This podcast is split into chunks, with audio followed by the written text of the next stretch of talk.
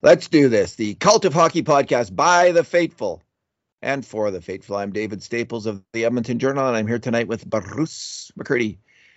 Hey, Bruce. How's it going? Hey, David. How are you doing tonight? Good. We're doing this a little late, the podcast, because I had to go. Uh, I was playing. I coached at practice. Then I had to go. I was playing in a game.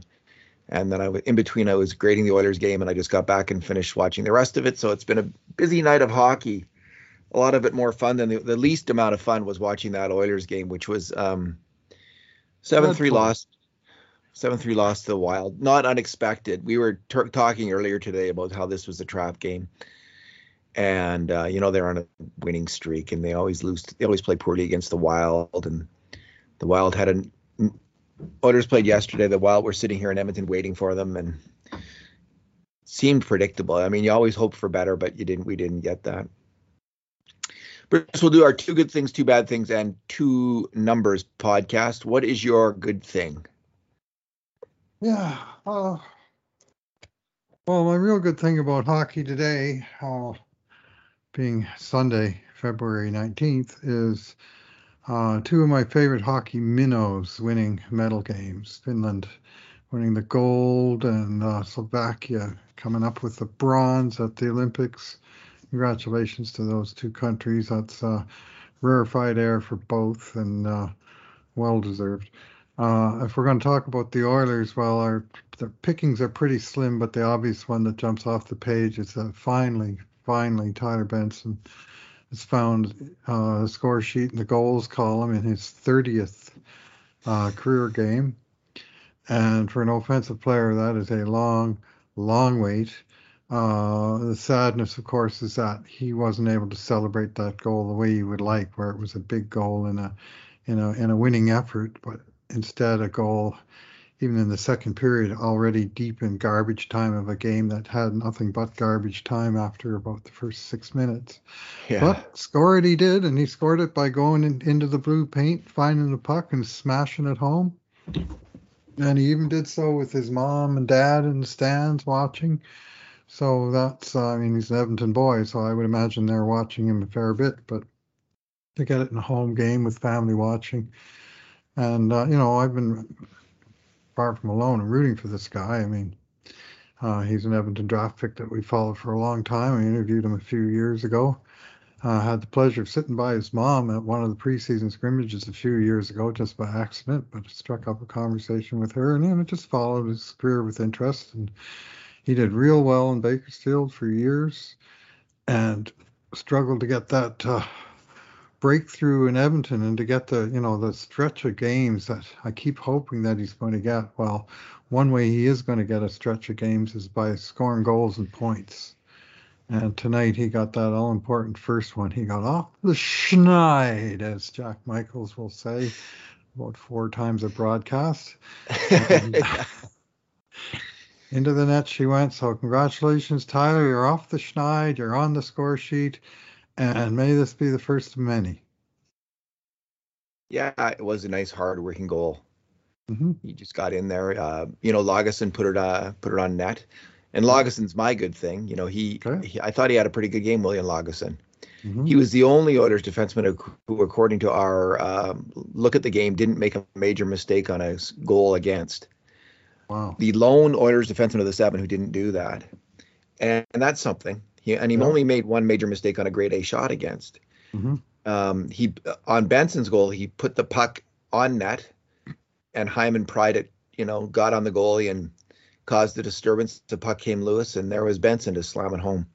So, but it all started with Wild Bill at the point.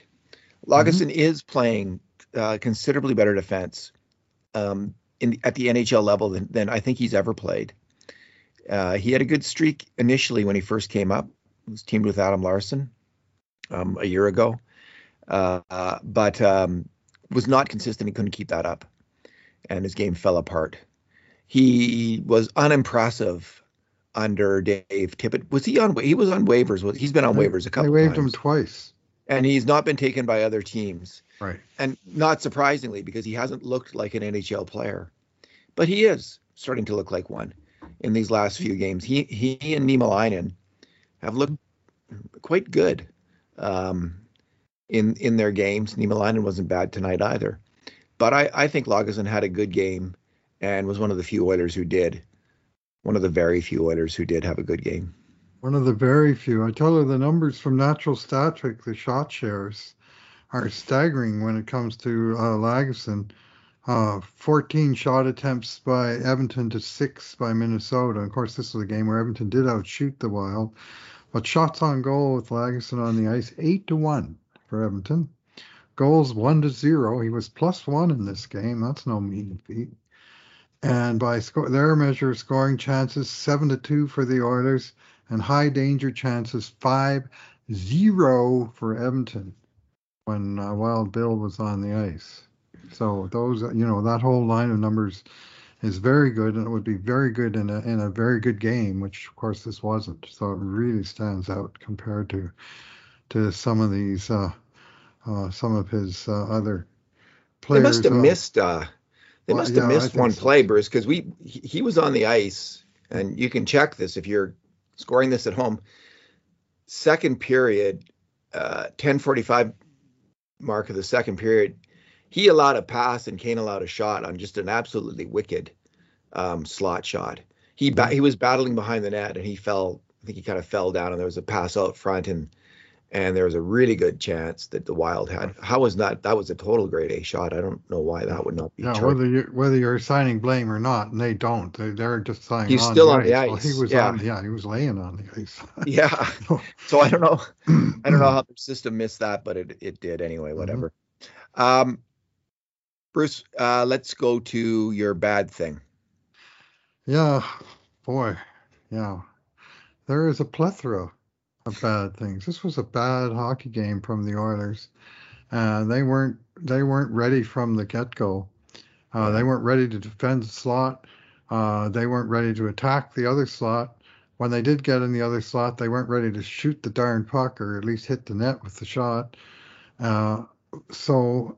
Out of all of the bad things, and there's a few, um, a few, few guys, a few of the young guys had pretty dreadful games tonight, I thought. But uh, uh, I'm going to say that I'm going to target the veteran netminder, who was the one fresh guy on the team uh, coming in to play tonight's game. He didn't have to play in Winnipeg yesterday like all these other guys did. Uh, and Mike Smith uh, came in tonight.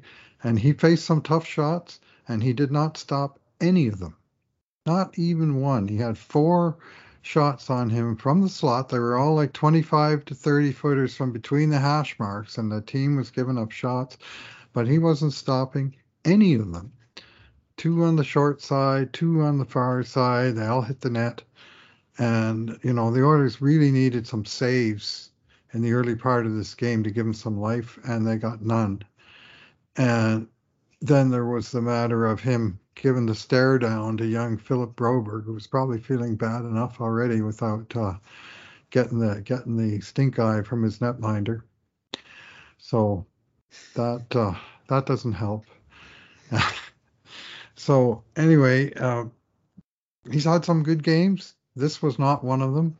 In fact, to me, this rivaled the famous Mikko Koskinen four shots, four goals game. Uh, against uh, Vancouver last year, because Smith was credited with three saves, of which at least one of them wasn't even on the net, on the net, and the other two he couldn't have got out of the way of if he tried, and he just just didn't have any of the answers. And by the thirteen thirty-eight mark of the first period, Mikko Koskinen, who played yesterday, had to already come in and mop up the last forty-six minutes and change of this game, because Mike Smith didn't get the job done tonight. All right, I'll just uh, go. The game got out of hand really quickly. Yep. Um, three goals against in the first six and a half minutes of the game. So it's it's essentially over then, especially it's against a good checking Wild team.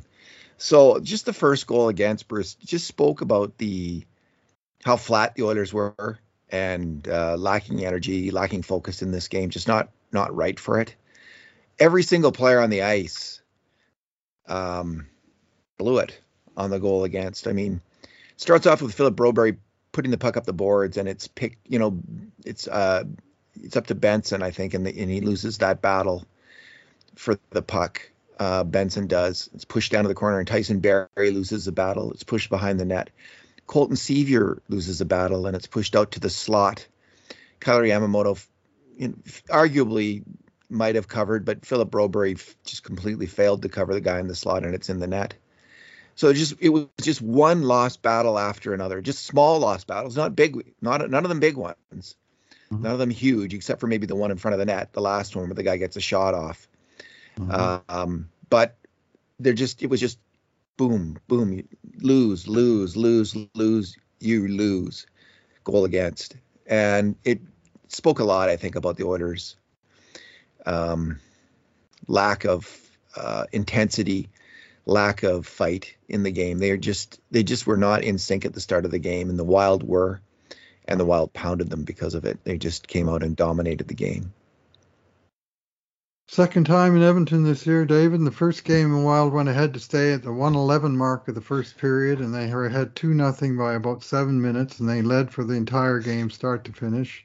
This time they made it all the way to two minutes and forty-nine seconds, and then by the seven-minute mark, they were ahead three nothing in this game, and led it from start to finish. So in two home games against the Wild, the Oilers were tied for a total of four minutes and trailing for the other one hundred sixteen, and they were never in really either game. So having paid for to see the last Wild at Edmonton game, I was glad that I didn't have that pleasure tonight. Oh, God. Yeah. You know, anyway. All right, Bruce, your number. Yeah, my number is, this is the key number, and I think this is, you know, Uh, I, I'm almost prepared to give this team a mulligan. I know Coach Jay Woodcoff isn't, and he shouldn't. But this schedule, man, oh man, my number is five and seven. The Oilers played five games in seven days, and yeah. not only not only was it five and seven, it was this really illogical sequence where they played two in California, and then they played the third California team, but in Edmonton.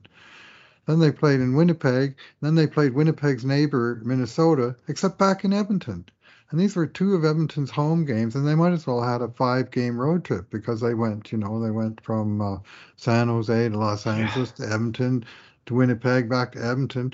And now they got to fly all the way to uh, Florida. They're probably going to fly right over Minneapolis on their way there and have all those extra air miles. And I, I know the schedule is being made up by... Uh, you know, this whole Olympic break, there was supposed to be no games, and they're trying to m- make it up. But this uh, this schedule was brutal, and the team was running on fumes in the third period yesterday. I've come to the conclusion they really were hanging on, and today they had nothing right from the get-go. And I honestly had low expectations of this game. It was worse than I feared. And, you know, I think, you know, there's certainly lots for the coach to discuss, but this, to me, this was one of those ones that was a schedule loss. Three yeah. games in four days, five and seven, tra- back to back with travel. And to think that yesterday, while Edmonton was playing in Winnipeg, the Wild were sitting here in Edmonton in their in their uh, uh, in their hot tub watching the Oilers play on T V, doing, you know, saying, "Oh, this is the team we got to play tomorrow night." Well. Let's, uh, you know, let's take the elevator down to the rink and be ready for them flying home from Winnipeg. And it was, you know, it's just one of those games where the, the schedule was not fair and balanced. And that happens both ways during the course of the season. But the, this was a game where, uh, you know, the odds were against them, and those chickens came home to roost. Indeed. Indeed. Yeah. It, it was a bad feeling heading into this one. I just, and now they got a tough schedule coming up too. It's not going to get any easier, is it?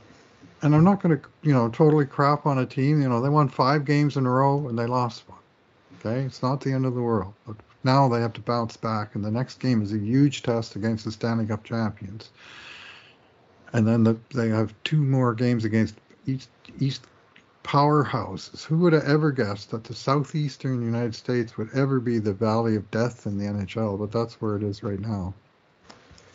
Well, low tax rates. Maybe that has something to do with it. um, Bruce, my number is partly related to this game because Connor McDavid had a particularly ineffectual game. One of his worst games of the year, probably. Didn't get much done. He wasn't terrible on defense, um, I should say. He wasn't, you know, one of the the people who was leaking grade A shots against this game, but he got very little done on the attack. Mm-hmm. And it's interesting, as great a player as he is, and he leads, he leads the league in scoring right now. McDavid has seventy-one points in forty-nine games. He's at one point ahead of both Draisaitl and, and Huberdeau, who have seventy points each in fifty games. Um, and his even strength point total overall is pretty good. He's got forty-four. And other league leaders in, in that regard, let me just uh, click on this. Johnny Gaudreau has fifty-two to McDavid's fifty-four. Huberdeau has forty-eight. Kaprizov of Minnesota has forty-six. Um, so he's sixth overall in total, um, even uh, even strength scoring in the N H L. But, Bruce, if you go by rate of mm-hmm. um, points per sixty, uh, uh, even strength, Connor McDavid, he does, he's not in the top ten, and he's not in the top twenty, and he's not in the top thirty. He ranks thirty-first overall in even strength scoring. And that was a surprise to me when I looked that up tonight. two point nine three per sixty. Um, that's not that's not what I'd expect from Connor McDavid. And Leon Draisaitl ranks forty-sixth um, in the N H L. Next best on the Oilers um, is Zach Hyman, who's one hundred fourth at two point two uh, points per game, which is actually pretty good. You know, that's a five million dollars winger or whatever. It's five point five million dollars winger. That's that's about right for Zach Hyman. Puljuarvi is at uh, one point eight six points per sixty, which is one hundred seventy-sixth in the N H L. And again, that's not bad. Um, but other than that, in terms of point production at even strength, it's not a pretty picture for the Oilers forwards right now. Um, maybe it'll, that'll is going to pick up with Kane joining the team and them getting a little bit more juice so that they're top six, but mm-hmm. they're not dominant scorers this year so far. Um, I don't know if that's the right word, because they kind of, they, you know, they, they just by total points, they are, but they're play a lot they, of minutes. They play a lot of minutes. They play a lot of minutes. And I don't know. They're just not totally clicking. I guess I don't think, I guess what I'm, what I'm seeing is that they haven't yet found line combinations that totally click. And I thought they were getting there. I thought with Hyman and, and uh, maybe Puljuarvi and McDavid, or Hyman and Yamamoto and McDavid, that, that line's been pretty good the last few games leading into this. They were getting a lot of chances the last few games, but not tonight. Anyway, as you say, Bruce, as we say, this was a trap game. It was one game. They've been on a good streak.